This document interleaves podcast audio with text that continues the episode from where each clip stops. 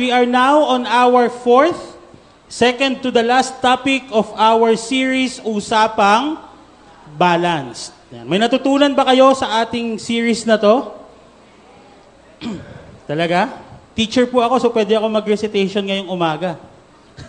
Okay? Magtatawag tayo ng pangalan. So, mapalad yung mga hindi ko kilala. Ganun yung teacher, eh, no? Mapalad yung hindi kilala. Pag kilala ka, lagot ka. Okay? But, you know, Usapang Balance is all about managing, no? Our finances talaga. Okay? Usapang Balance is what the Bible is saying about us, no? Balancing yung ating mga finances. Yun naman po talaga.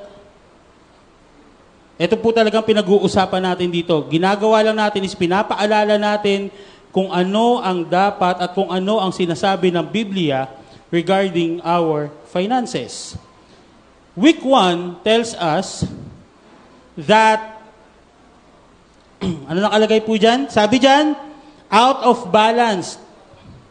Okay? Nung week 1 yan pong pinag-usapan natin, out of balance. Naalala nyo po, ang sabi ko sa inyo, isulat nyo ang inyong mga finances, kung saan napupunta ang malaking bahagi o parte ng inyong finances nung week na yon.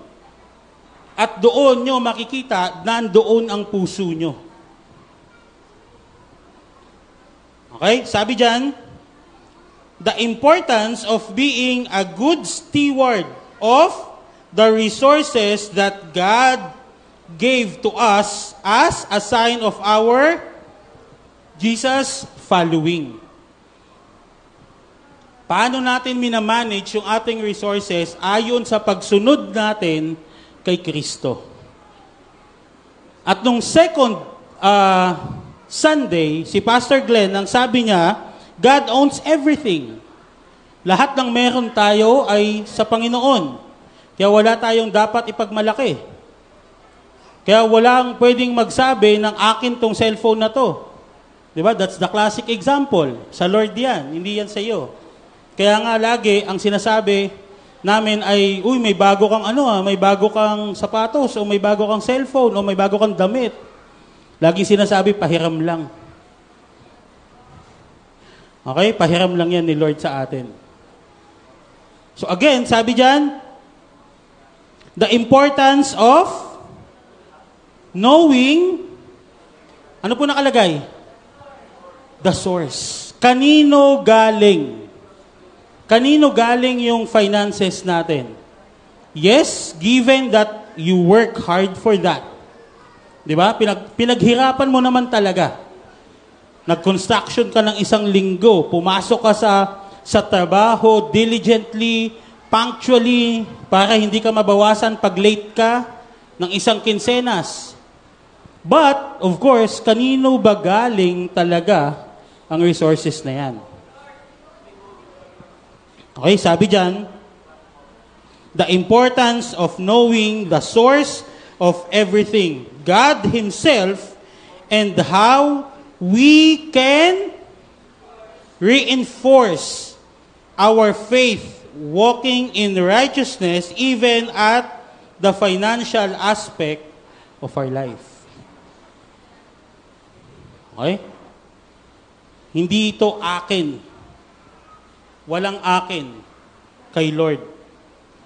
And of course, last week, sabi ni Pastor Isko sa atin, till death, do us part. Do our part. Okay? So, utang po, pinag-uusapan natin last week. Pinag-usapan natin kung paano tayo magiging free sa utang. And we are actually a living testimony of how si Pastor Isko talagang naghigpit ng sinturon ng mga unang panahon, unang taon na siya ay nagtatrabaho. Ganun po talaga. Hindi, ngayon lang ako naliwanagan, sabi ko nga sa kanya after ng message, sabi ko, kaya pala ganun ka. Okay? Talagang hindi po siya talaga naglalabas ng pera. Hanggat maaari. Totoo po yun. Pero ngayon naman, nag-i-invite naman na siya sa bahay niya. Hi, Pastor Isko. Okay? Nanlilibre na po siya. Okay? Kasi bakit? Kasi may goal. Di ba, ang goal niya is mawala eh, mabayaran yung lahat ng utang ng pamilya nila. And that's good. Okay? Sabi dyan, remind the congregations of the warnings and effects of being in debt and how we can escape the slavery of this setup. Madalas kasi, pag may utang ka sa tao, parang sunod-sunuran ka din sa kanya, di ba? So kahit anong sabihin nun, sige lang, kasi may utang ka sa kanya eh. So sana hindi tayo ganun. No? Sana hindi, we hope and pray na ngayong series na to, itong series na to will enlighten us that we must be debt-free. Naintindihan po? Okay, so today, as we continue our lesson, our series, ang pag-uusapan natin ay managing your expenses. Ayan. Sabi nga kanina nung nagsalita ng tithes and offering, papaschedule ko na kay Pastor Glenn. Okay? Mag-speak dito sa harapan. Managing, di ba? Our expenses. Paano natin minamanage ang ating expenses? O ang ating, sabihin na natin, resources. How do we manage it? And what the Bible is saying about managing our expenses. Naintindihan po? Pag-aaralan natin yan, makikita natin sa unang Timoteo, okay, 6, talatang 6 hanggang 11, at tatalon po tayo sa 18 and 19. But before we continue, let us all close our eyes and pray. Lord, we thank you sa umagang ito. Salamat, Panginoon, sa paggising mo sa amin sa umagang ito. At pagdako mo, Panginoon, sa amin dito sa lugar na ito ng ligtas. Ang aming dalangin, O Diyos, ay pumagitna ka, Panginoon, sa aming pag-aaral. Itago mo ako sa iyong likuran at nawa, O Diyos, makita nila at masabi ko, Panginoon, ang mga bagay na nais mong ipaalam, ipaalala, sabihin, Panginoon, sa bawat isa sa amin. To all you be the glory, Lord. In Jesus' name. Amen. Managing our expenses. No, it is important na maintindihan natin kung ano ba ang sinasabi ng Bible regarding managing our expenses. Okay? May sinasabi po ang Bible doon. Hindi po ito basta-basta lang sasabihin natin, oh, ito gawin mo. Sabi ni Pastor Isko, magbayad ka ng utang. O sinasabi ni Pastor Glenn na lahat ng meron ka ay galing sa Diyos. O maging good steward ka. Hindi lang po ito yun. The Bible is so clear about managing our expenses. 3 bagay po ang nais nating ipaalala sa inyo. Una ay ang pagiging kontento. It is very important for us to be content. Hindi po to content na napapanood nyo, no, sa YouTube or sa TikTok. Hindi po yung content na yon. Yung content po na pinag-uusapan natin ay pagiging kontento. Masama bang maging diskontento? Yun muna yung tanong. Bakit laging maging kontento ka, maging ganito ka, kontento ka lang kung anong meron ka? Hindi po actually maging masama, hindi naman talaga masama, no, na maging diskontento tayo sa buhay. Lalo na kung gagawin nating leverage yung discontentment para maging kontento tayo sa buhay. Sa papanong paraan? Una, kung nakikita mo yung magulang mo ay hirap na hirap at naghahanap pa tuwing hapon ng pambili ng bigas, tama lang na maging diskontento ka sa buhay mo. Tama lang na mag-aral ka ng mabuti para in the future, maibigay mo yung mga pangangailangan ng magulang mo at hindi na sila mamroblema ng pambili ng bigas. Tama? Okay lang maging diskontento doon. Diskontento ka halimbawa sa tuwing may bayarin sa school, ay hindi ka kaagad nakakabayad kasi inuuna ang pambili ng pagkain. O diskontento ka na ganito lang muna ang sahod mo sa ngayon kasi gusto mong ibigay sa pamilya mo yung nararapat sa kanila. Okay lang po yun. Hindi po masama dun. Masama yun. Diskontento ka, for example lang naman to ha, sa government natin kung nakikita mong corrupt sila. Okay lang po maging diskontento dun. Pero kung ang pagiging kontento natin ay sumusobra na, o ang pagiging diskontento natin ay hindi na tama sa sinasabi ng Biblia, doon na po hindi nagiging tama ang pagiging diskontento. Okay? So ano po ang sinasabi ng Bible regarding content, being content, maging kontento ka sa buhay mo ngayon? Sabi po ay,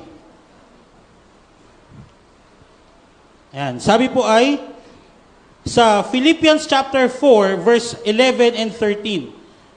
Alam niyo po yung verse 13 na to. Gamit na gamit po natin to. But we will be reading from verse 11. Sabi diyan, I am not saying this because I am in need.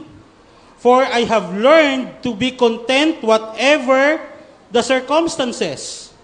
Verse 12, I know what it is to be in need, and I know, ano po yung kasunod na word? What it is to have plenty.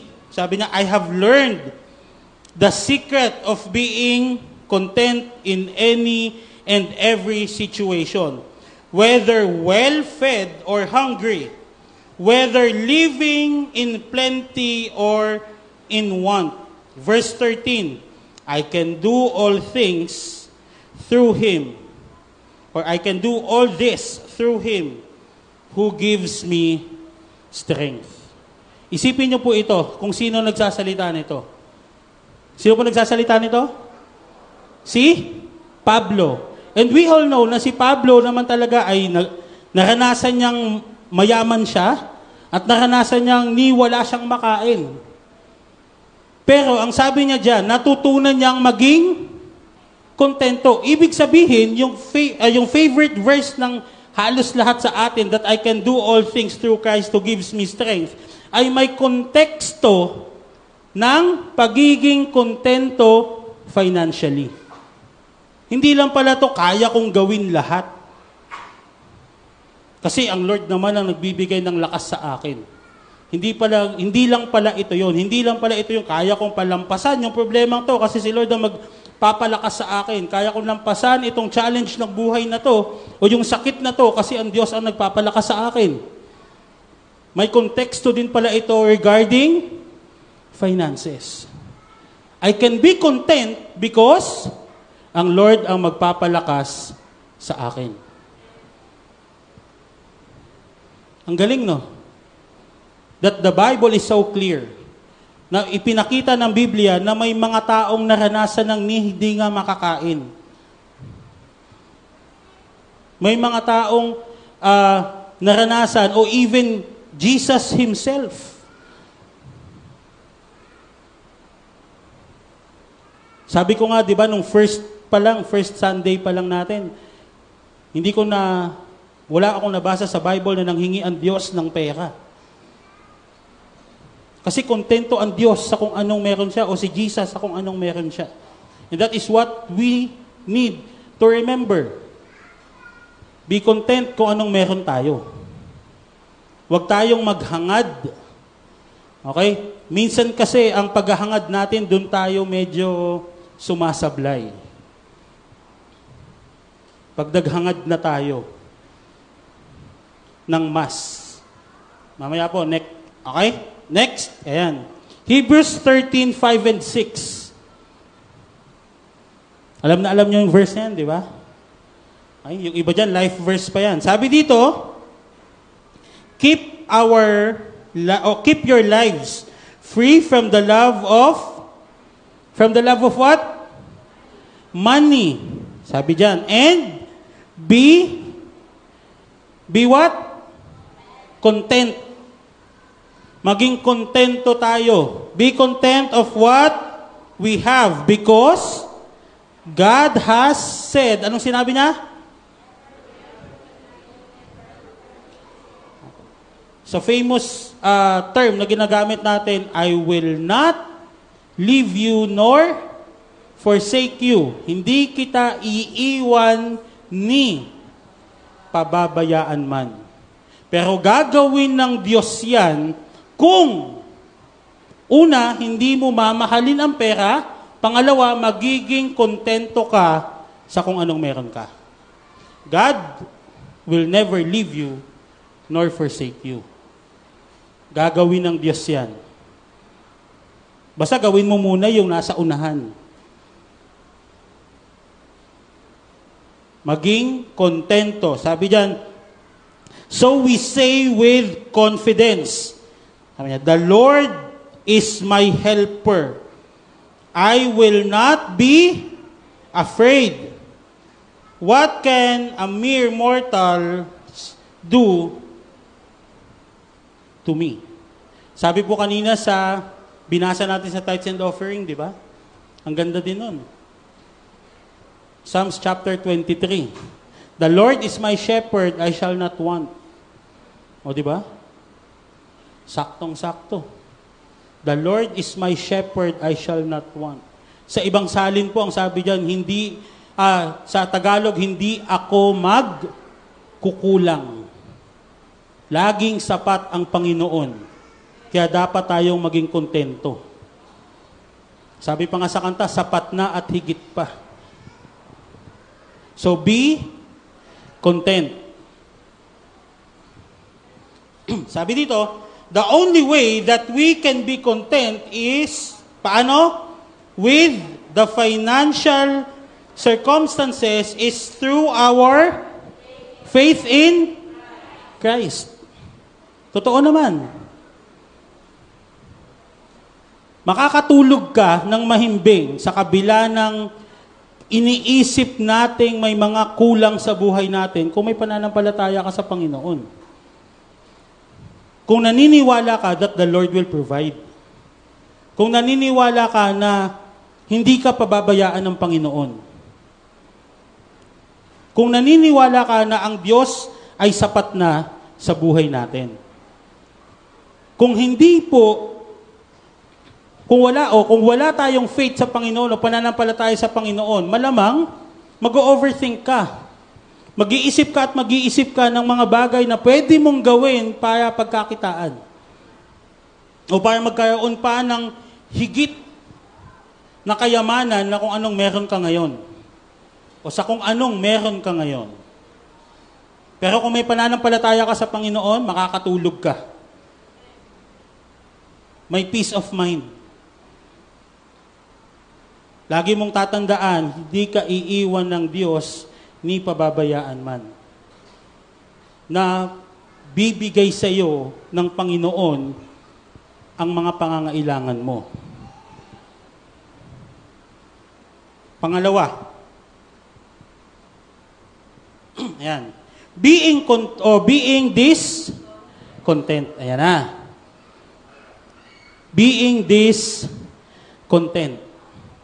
Yung pagiging diskontento sa buhay.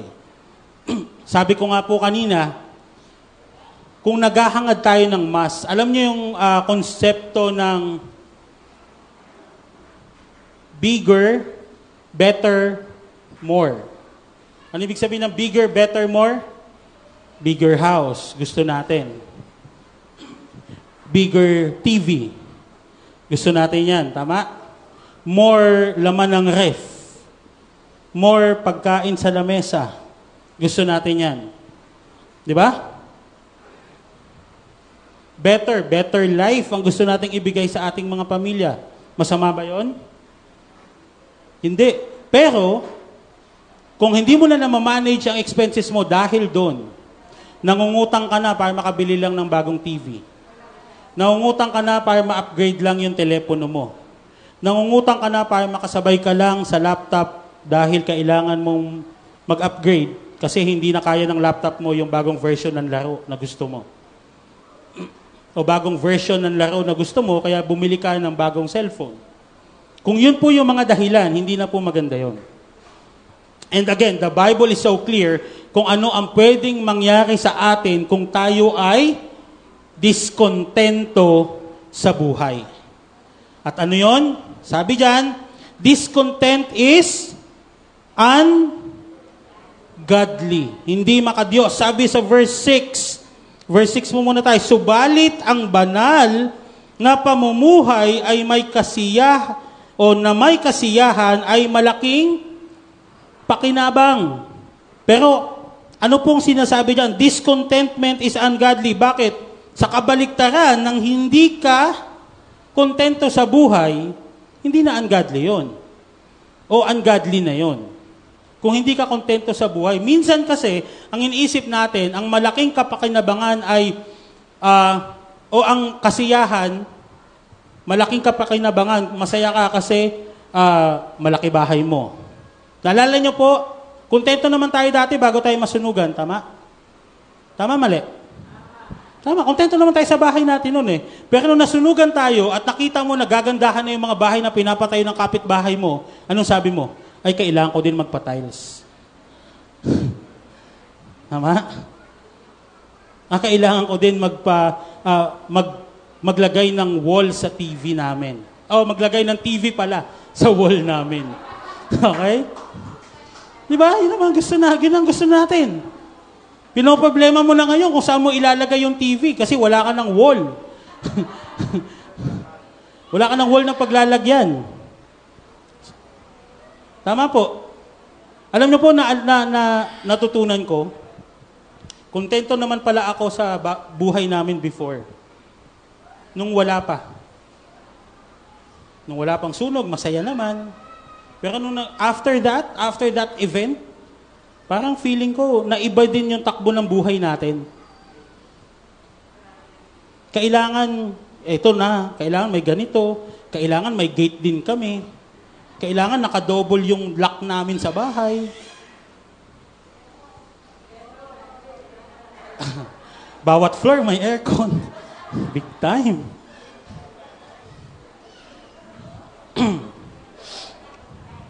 Di ba? Dati wala namang aircon, okay lang naman tayo, di ba? Paypay lang eh. Dati nga, yung bubong natin yero pa, okay lang naman. Ngayon kailangan buhos. Masama ba 'yon? Hindi naman masama. Pero kung hindi na ito naayon sa Panginoon, that is ungodly. Kung grabe na yung utang at nagkapatong-patong na yung utang mo para lang ma-provide mo 'yon, that's ungodly. Hindi na maganda po 'yon. Nami-mismanage mo na yung resources na binibigay sa atin ng Panginoon. Pangalawa, Verse 7, discontentment is trying to amass wealth even after death. Sabi dito, sapagkat wala tayong dinalang anuman sa sanlibutan. Dumating tayo sa sanlibutan, hubot-hubad nga eh. Bakit ngayon parang feeling mo kahit patay ka na, gusto mo itabi pa yung yaman mo? Wala po kayo nakitang patay na nakapagdala ng kayamanan sa kung saan man siya mapupunta after niyang mamatay. Tama po? Ang dala niya lang, kabaong, damit, na suot niya. After that, wala na. Wala na. Sabi pa dyan sa susunod ay, at pag-alis, dito'y wala rin tayong madadalang anuman. Huwag tayong maghangad ng sobra. Sasabihin, ang iniisip ko lang naman po yung future ng mga susunod na generation sa pamilya namin. Alam niyo po, kung tinuruan niyo sila ng pananampalataya sa Panginoon, hindi mo po problemahin yun eh. Kasi you know and you have this peace again that the Lord will always be with them. Hindi masamang i-secure yung future ng mga susunod sa atin o mga anak natin. Pero again, kung sobra-sobra na yung hangad mo, yung paghahangad mo, doon na po hindi tama. Nasusundan pa po? Okay, next. Discontentment is wanting more than you need. Take note of the word, you need. Ano lang yung kailangan mo? Sabi po sa verse 8, kung tayo'y may pagkain at damit, sa mga ito'y dapat na tayong Kasi madalas, gusto pa natin yung mas maganda pa, mas marami pang damit, tapos hindi mo na alam kung anong susuotin mo, na problema ka na. Di ba? Ano kayong susuotin ko ngayon? Na problema ka na, pero ang dami mo namang damit. May kilala po akong ganun. Hindi niya na alam kung anong susuotin niya, pero ang dami namang damit sa damitan.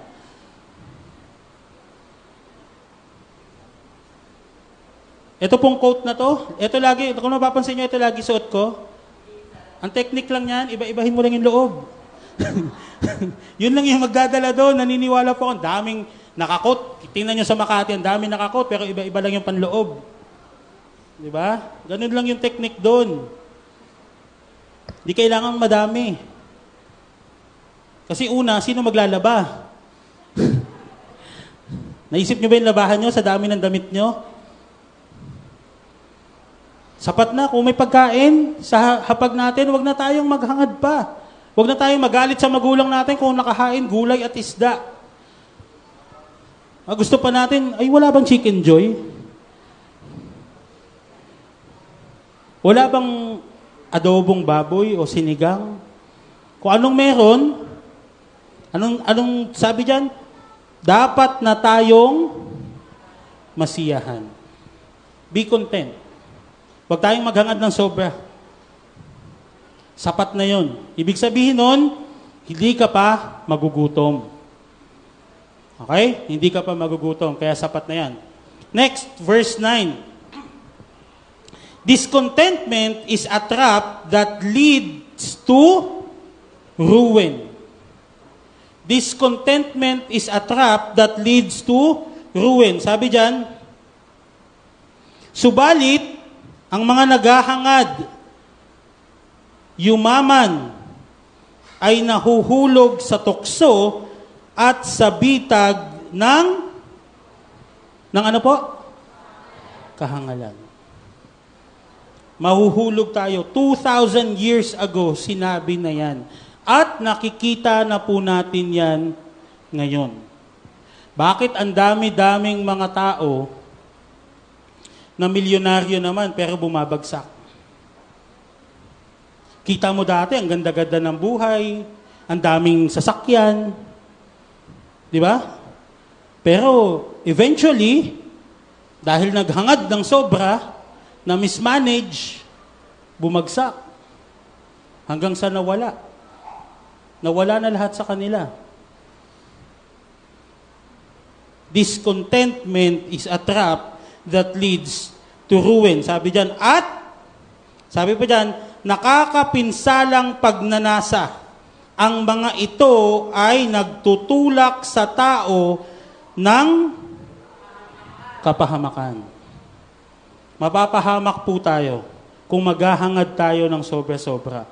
Kahit po sa trabaho, pag naghangad tayo ng sobrang posisyon, minsan, hindi mo napapansin, pero natatapakan mo na yung ibang tao. O nagagamit mo na yung ibang tao. Dahil sa gusto mong umangat. Or, na-overwork mo na yung mga nasa ilalim mo. Pinapagtrabaho mo sila ng sobra-sobra dahil gusto mong umangat. Gusto mong magka-incentive ng sobra-sobra. Sige, trabaho lang kayo dyan. Hindi mo na alam, nag-resignan na. Kasi ayaw na nila eh. Kasi sobra na.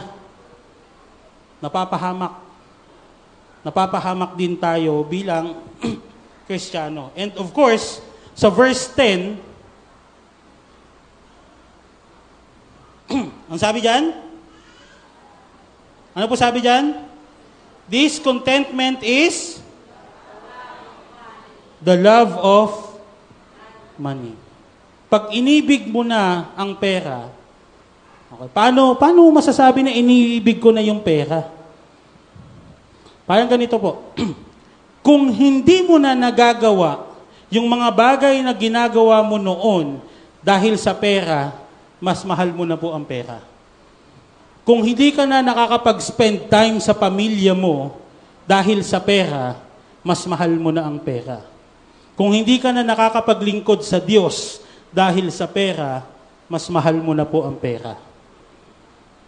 mas inuuna mo na kasi siya.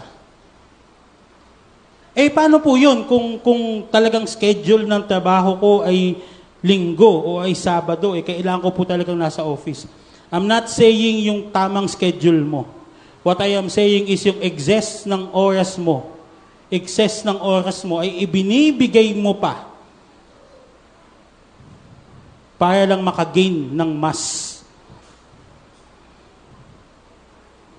Masama po bang mag-hustle, mag-grind pa para mabigyan ko ng magandang buhay ang pamilya ko? Again, hindi po masama. Ang masama is yung maghangad ng sobra-sobra. Hindi masamang mag-grind, hindi masamang mag-hustle para sa pamilya.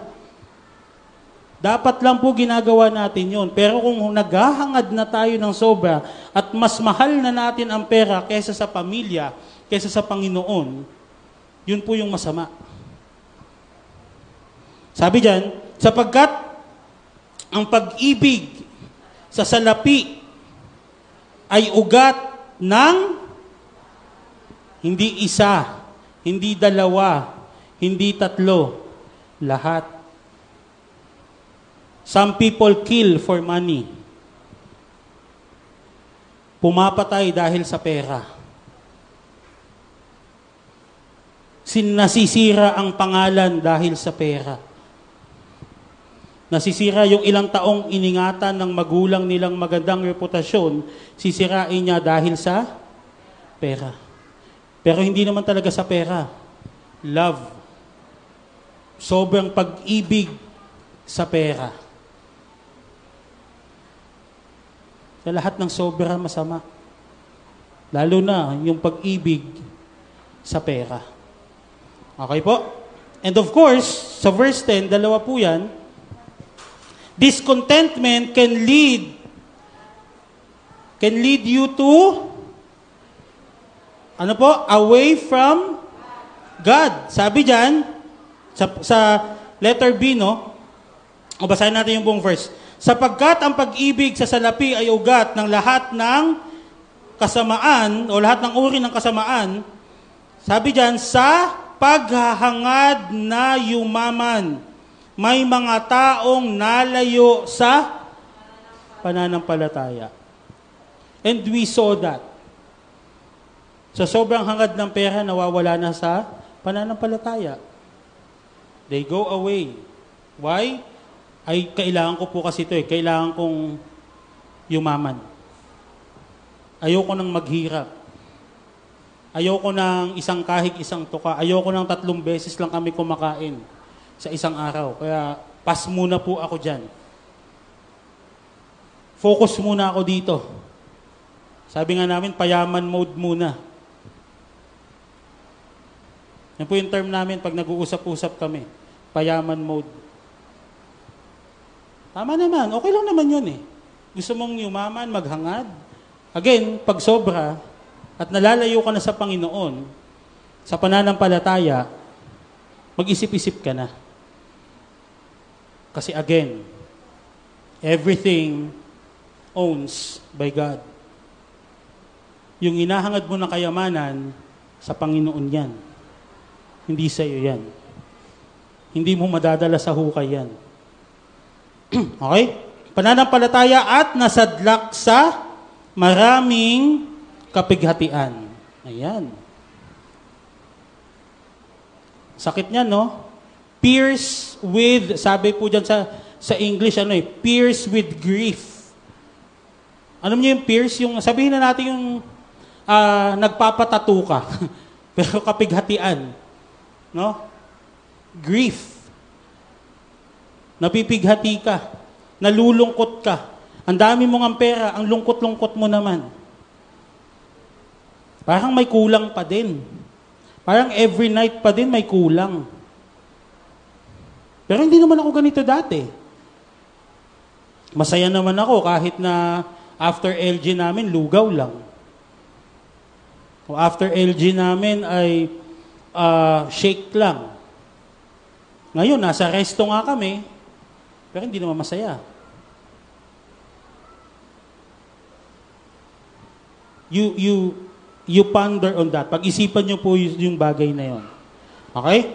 Again, discontentment can lead you away from God. Kung gusto nyo pong mapalayo sa Panginoon, maging diskontento tayo. Pero kung ayaw nyo at gusto nyo mas mapalapit sa Panginoon, ito po ang dapat nating gawin. Cultivating our contentment. Pag sinabing cultivate, ito po yung pagyamanin natin, yung ating pagiging kontento. Kung kontento ka sa buhay mo ngayon, pagyamanin natin. Ito na po yung tama. Okay, ito po yung mga steps na dapat, o mga bagay na ginagawa natin. Sabi diyan, ngunit ikaw na lingkod ng Diyos. Kung lingkod ka ng Diyos, ano po ang gagawin mo? Layuan mo ang mga bagay na ito. Yung mga bagay po yung sinabi sa verse 6 to verse 10. Layuan mo yon. Huwag kang pumasok sa kuweba ng leon tapos sasabihin mo, mag-iingat lang ako. Huwag kang lalapit sa ahas, tapos sasabihin mo, okay lang ko lumapit dito, mag-iingat naman ako eh. Hindi po ganun. Hindi ikaw si Daniel. Hindi din sa lahat ng pagkakataon, malakas tayo, okay lang ako dito kasi malakas naman ako eh. May pananampalataya naman ako. Okay lang na sumama sa mga ganitong klaseng tao, no? Kasi malakas naman ako, may faith naman ako kay Lord eh. Pag nagbabad ka sa kakasama, sa hindi tamang tao, sa hindi mga tamang tao, eventually magiging ganun ka. Sabi nga, di ba? Tell me who your friends are and I will tell you who you are. Lumayo ka. That's the first step. Layuan mo yung mga bagay na yun. Layuan mo yung mga taong yun. Huwag mo silang samahan. Maganda dito, pwede mo pong hindi, kung may nakita ka na ganitong problema before o naranasan ng kaibigan mo o ng kakilala mo o ng kapitbahay mo, dapat you learn from them. Na hindi mo na kailangang pagdaanan pa yung pinagdaanan mo nila kasi natuto ka na. Umpisa pa lang, natuto ka ng, lalayuan ko na to. And take note, kung lingkod ka ng Panginoon. If you are saying that you are a servant of God, servant of Christ, lumalayo ka dapat sa mga bagay na to. Okay? Sabi diyan, layuan mo ang mga bagay na ito. Sabi diyan, pagsikapan mong mamuhay sa katuwiran, kabanalan, pananampalataya, pag-ibig, pagtitiis at kahinahunan. Those things ay makakatulong sa atin para mapalayo tayo dun sa sinasabi sa verse 6 to verse 10. Okay? Punuin natin ang sarili natin ng again, katuwiran, kabanalan, pananampalataya, pag-ibig, pagtitiis at kahinahunan. Dugtungan pa po natin, verse 18.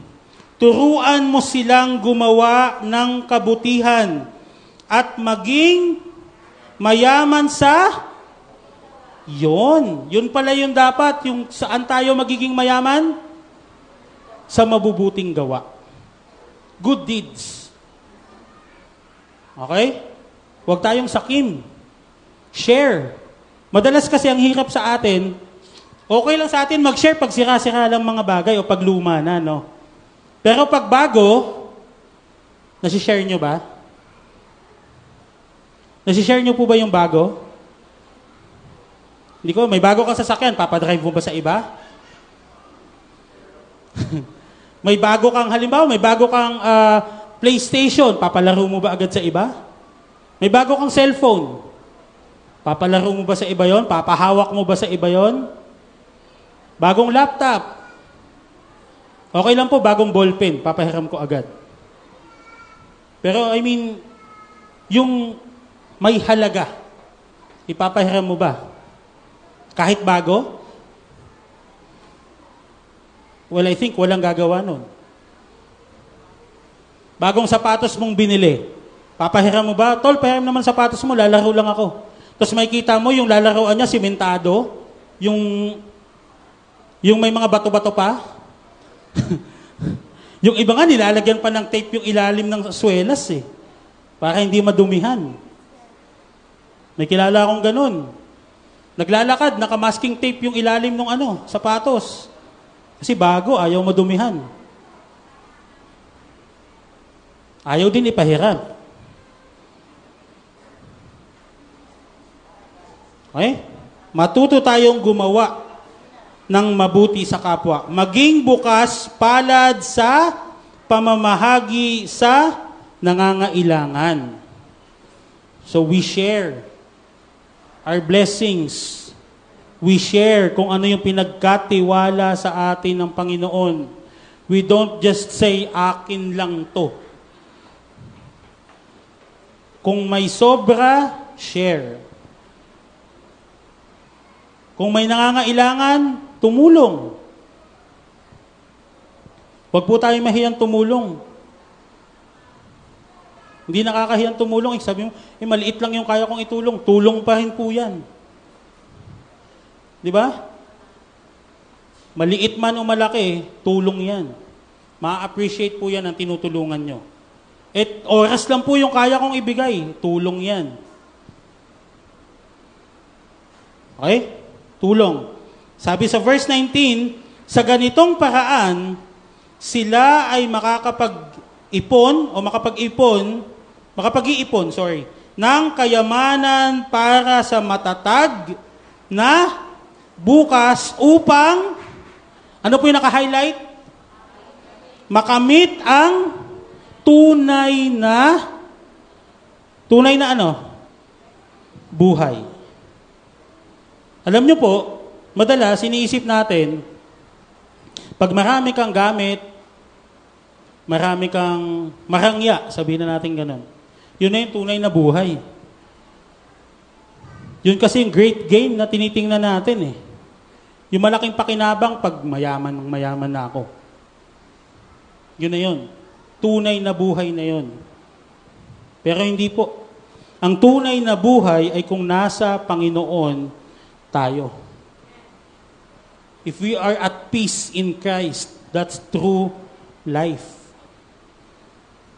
Hindi yung karangyaan. Again, wala naman tayong madadala sa langit o sa impyerno. Di ba? Kung mamamatay tayo. Wala kang madadala sa hukay.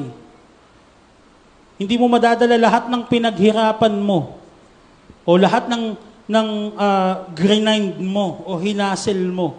Hindi mo madadala yan. We are preparing for eternity. What we are doing here is the preparation for eternity. Hindi yung for here lang. Okay? Cultivating contentment will keep us from ruining our lives and making poor decisions. Okay? Kung kinocultivate natin, pinagyayaman natin ang ating pagiging kontento, hindi natin masisira ang buhay natin. At ang maganda pa doon, hindi tayo magkakaroon ng mga maling desisyon sa buhay. Hindi natin sisirain ang buhay natin at buhay ng ibang tao na malalapit sa atin. Sabihin nyo sa akin, ay paano po yan? Eh, ang nakalagay dyan, steps in, sabi doon, managing our expenses. Wala naman doon sa pinag-aralan natin yung managing our expenses. Ang sabi lang po doon, maging kontento at yung effect ng pagiging diskontento at paano pagyayamanin yung pagiging diskontento o pagiging kontento natin sa buhay. Well, I will give you some things, para ma-manage yung finances natin talaga. Okay? Ito po yun. These are some steps na natutunan ko nung simula po nung nag-series tayo nito. Okay, the first one is, ano po nakalagay? How to manage expenses? Oh, bayad utang muna tayo. That's the first thing to do. Okay? Lista mo lahat ng utang mo. Sabi nga ni Pastor Isko last time. Naalala niyo po? Sabi ni Pastor Isko, lista mo simula sa pinakamaliit hanggang sa pinakamalaki. Naalala niyo po yun? And then dahan-dahanin mo. Bayaran sila. Paunti-unti. And then pangalawa, track your spending to improve your finances. As what I've said, sulat nyo up to the last cent kung paano kayo nagko-costing sa negosyo nyo. O magkano ang buns, magkano ang burger patty, o magkano ang ganito, magkano ang kwek-kwek. O tapos after that, o magkano ko ibibenta. Ganun din po daw dapat sa ating expenses. We must track our expenses. Next is create a realistic monthly budget. Huwag kang lalabas sa budget mo. Magpakatotoo ka kung ano talaga yung kailangan nyo. Madalas kasi sa atin, wala naman sa listahan natin, nung pumunta tayo ng grocery, kuha lang tayo ng kuha. Tapos nagulat ka, ay 4,000 na. Ay 5,000 na. Ang kailangan mo lang mantika na ganito kalaki, isang galon yung binili mo Be realistic sa budget. Okay po? Okay, yung makatotohanan, yung kaya nating bilhin. Next is build up your savings even if it takes time. This is what I'm trying to say. Sa LG ko po kina Jasper, okay? Sabi ko sa kanila, magkaroon kayo ng savings account na iba yung savings account sa panggastos. At sabi ko nga sa kanila, magkaroon kayo ng emergency fund. Tanungin niyo po sila, sinabi ko po sa kanila yon. Na pag may emergency, hindi ka uhugot dun sa savings mo. Uhugot ka dun sa emergency fund mo. Okay? Buhay lang emergency, walang fund. Okay? Kahit po pa konti-konti, pa isa-100, pa lima-500. Well, ano ba yung 500 pesos per cut-off na matatabi mo? Diba? After 1 year, 6,000 po yun. Then hulog mo, o itabi mo, after the next year, 12,000 na. Kahit paunti-unti. Ang importante, may naiipon. Kasi po, alam nyo kung ano, pag natutunan nyo ng mag-ipon, ito po yung maganda doon. Pag natutunan nyo ng mag-ipon, minsan, kahit ibibili mo na ng ganito, ay iipunin ko na lang. Kasi may nakikita ka na Ay, lumalaki na. Pero wag naman yung ilagay mo sa alkansya, tapos maya-maya, ganun din. Bubuksan mo. Kumuha ka pa ng pao, Tapos sinusungkit-sungkit mo pa. Okay? Next is, pay your bills on time every month. Wag mo nang, next month na lang, total, 900 lang naman yung bill ko sa kuryente. Paano next month nagka-emergency? Di wala nang pambayad. Nagastos na ulit sa emergency. Ano nangyari sa bill? Nagpatong na. May tubig pa. May credit card pa. Ang sakit, Pero totoo po nangyayari yan. Cut back on recurring charges. Alam niyo po, sa aming mag-asawa, nung ni Chris Ann, before pandemic, syempre excited kami, pakabit ng internet, pakabit ng signal. Excited Ay, daming gastos. Bili ng ganito, bili ng ganyan. Sumabay pa yung nasira yung washing machine. Tapos the pandemic, nasiraan din kami ng TV, so useless yung signal, useless yung internet. Okay? Alam niyo po, ang natutunan ko, pwede naman pala kaming hindi na magkaroon ng subscription sa Signal. Kasi hindi naman namin nagagamit. Nagagamit ko lang siya pag nanonood ako ng NBA. Yun lang. So, ang ginawa namin, habang nagsusulat kami ng budgeting po sa family namin.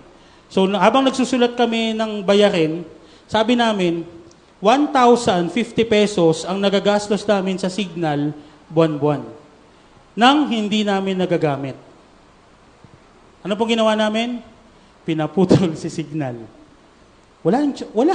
Wala naman siyang halaga na. Now, ilang taon na? Dadalawang taon na yata kaming walang signal. Signal po yung cable, Pinaputol po talaga namin. Now, tanong nyo po ngayon, ano yung mga subscriptions nyo na hindi nyo naman nagagamit? Baka kailangan niyang putulin kasi paulit-ulit na binabayaran mo pero hindi mo naman nagagamit. Okay? Sa mga young pro, alam nyo po yan. Si Netflix, si Spotify, HBO Go. Madami yan, di ba? Tingnan nyo po yung budget nyo. Baka pwedeng i-channel yon sa ipon, pwedeng i-channel yon sa pandagdag pambili ng pagkain sa pamilya, pwedeng i-channel yon pambili ng diaper ng anak. You'll never know. Pero check nyo po. Pag paulit-ulit na siyang binabayaran, tas hindi naman nagagamit, baka kailangan ng tanggalin. Okay? Next is, save up cash to afford big purchases. Pag sinabing big purchases, ito yung medyo may kamahalan. Cellphone. Pwede mo naman siyang bilhin sa sahod mo, yun nga lang, hindi ka din kakain ng isang buwan. Okay? 20,000 yung cellphone, 20,000 din sahod mo. O di hindi ka kakain ng isang buwan. May bago kang cellphone. Yan yung mga big purchases. Yun yung mga pinag-iipunan, hindi inuutang. Okay po? Sabi nga, rule na dapat kung gusto mong may bilhin na bago, pag-ipunan mo. Yan po laging sinasabi sa akin ng asawa ko. Sabi ko sa kanya, babe, bili akong sapatos. Sabi niya, may pera ka ba? Wala. Hindi pag-ipunan mo. Di ba? Yun laging sinasabi niya sa akin, pag-ipunan mo. Pag napag-ipunan mo na, hindi bili ka na. Okay? And what is pag-ipunan means? Pag-ipunan means there are things na hindi mo gagawin o hindi mo gagastusin. May mga bagay o may pera ka, may allowance ka na hindi mo gagastusin para lang makaipon ka. Sabi ko nga po sa inyo, nakakabili ako ng laruan pero ilang tanghalian ang hindi ko kinakain. Kasi may goal eh, may gusto kong bilhin. So pag-ipunan, naintindihan po? Hindi i-credit card. Hindi ganun. Okay? Pag-ipunan. Ipon-ipon tayo. And then of course, lastly, start an investment strategy. Ayan. Start an investment strategy. I don't know kung anong ibig niyong sabihin sa investment. No? Pwedeng negosyo. Di ba? Pwedeng makipagnegosyo ka sa mga kaibigan nyo. #gratus. Ayan. Ano pa? .coffee. Order po kayo sa kanila. Yung mga event kayo. Di ba? Negosyo, hindi masama yun. O kaya insurance policy. Insurance policy is an investment. Hindi lang sa health mo, kundi pwede po kasi ang ilagay nila sa stocks. Mamimili ka naman. Insurance. I know most of us, no? Ay may insurance. Contact nyo po si Ate Sheryl. Yan. I don't know if Pastor Isko is still on the insurance. Wala na yata. Pero kaya po kayong tulungan nun. Okay? So these are the things that we can do to manage our expenses. This is just a start. Okay? Start lang po yan. Nasa inyo po kung anong gusto nyong gawin. Okay? But for a start, pwede nyo pong sundin tong bagay na to. And of course, lastly, sabi dito, financial contentment has less to do with money and more to do with our attitudes, belief system, and decisions. Actually, totoo po yan. Hindi naman talaga to about money lang eh. Pero malaking bagay kung paano ka magdesisyon. Okay? Lalo na pag bigla-bigla ang desisyon. May nagustuhan ka, bilhin mo agad. Kailangan namin to kahit hindi. 3 na electric fan nyo, gusto pa bumili pang 4. Ano yun? Tutok lahat, bukas? Okay? Financial contentment brings, yan. Gusto ko po yung part ng peace of mind.